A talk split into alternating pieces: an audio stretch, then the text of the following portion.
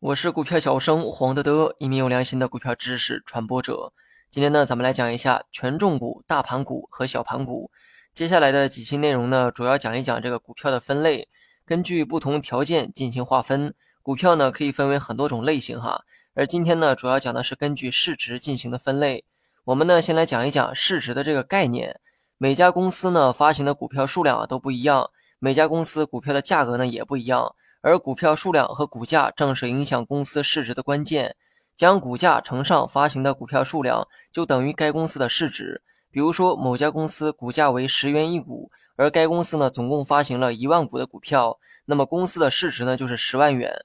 那么根据公司市值的大小，市场呢将股票分为了大盘股和小盘股，或者是中小盘股啊也可以。所谓的大盘股呢，就是指那些市值庞大的公司发行的股票；小盘股呢，则是市值偏小的公司。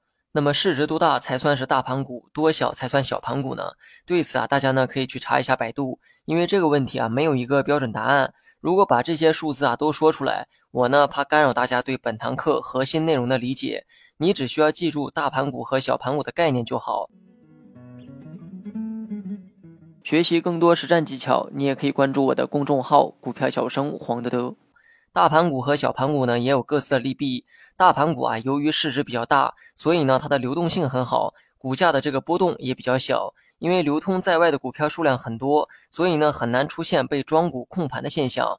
而小盘股啊，因为流通股数量很少，有钱的土豪大手笔就可以实现做庄，股票价格的波动往往呢也比较剧烈。股价的波动小啊，代表着安全；那么波动大呢，也代表着风险也大。大盘股呢，能给你带来的是稳稳的幸福，它涨不多也跌不多。比如说银行股就有这样的特点。而小盘股的表现呢，就比较刺激，可暴涨也可暴跌，存在巨大套利机会的同时呢，也存在较大风险。所以啊，投机者都喜欢玩小盘股。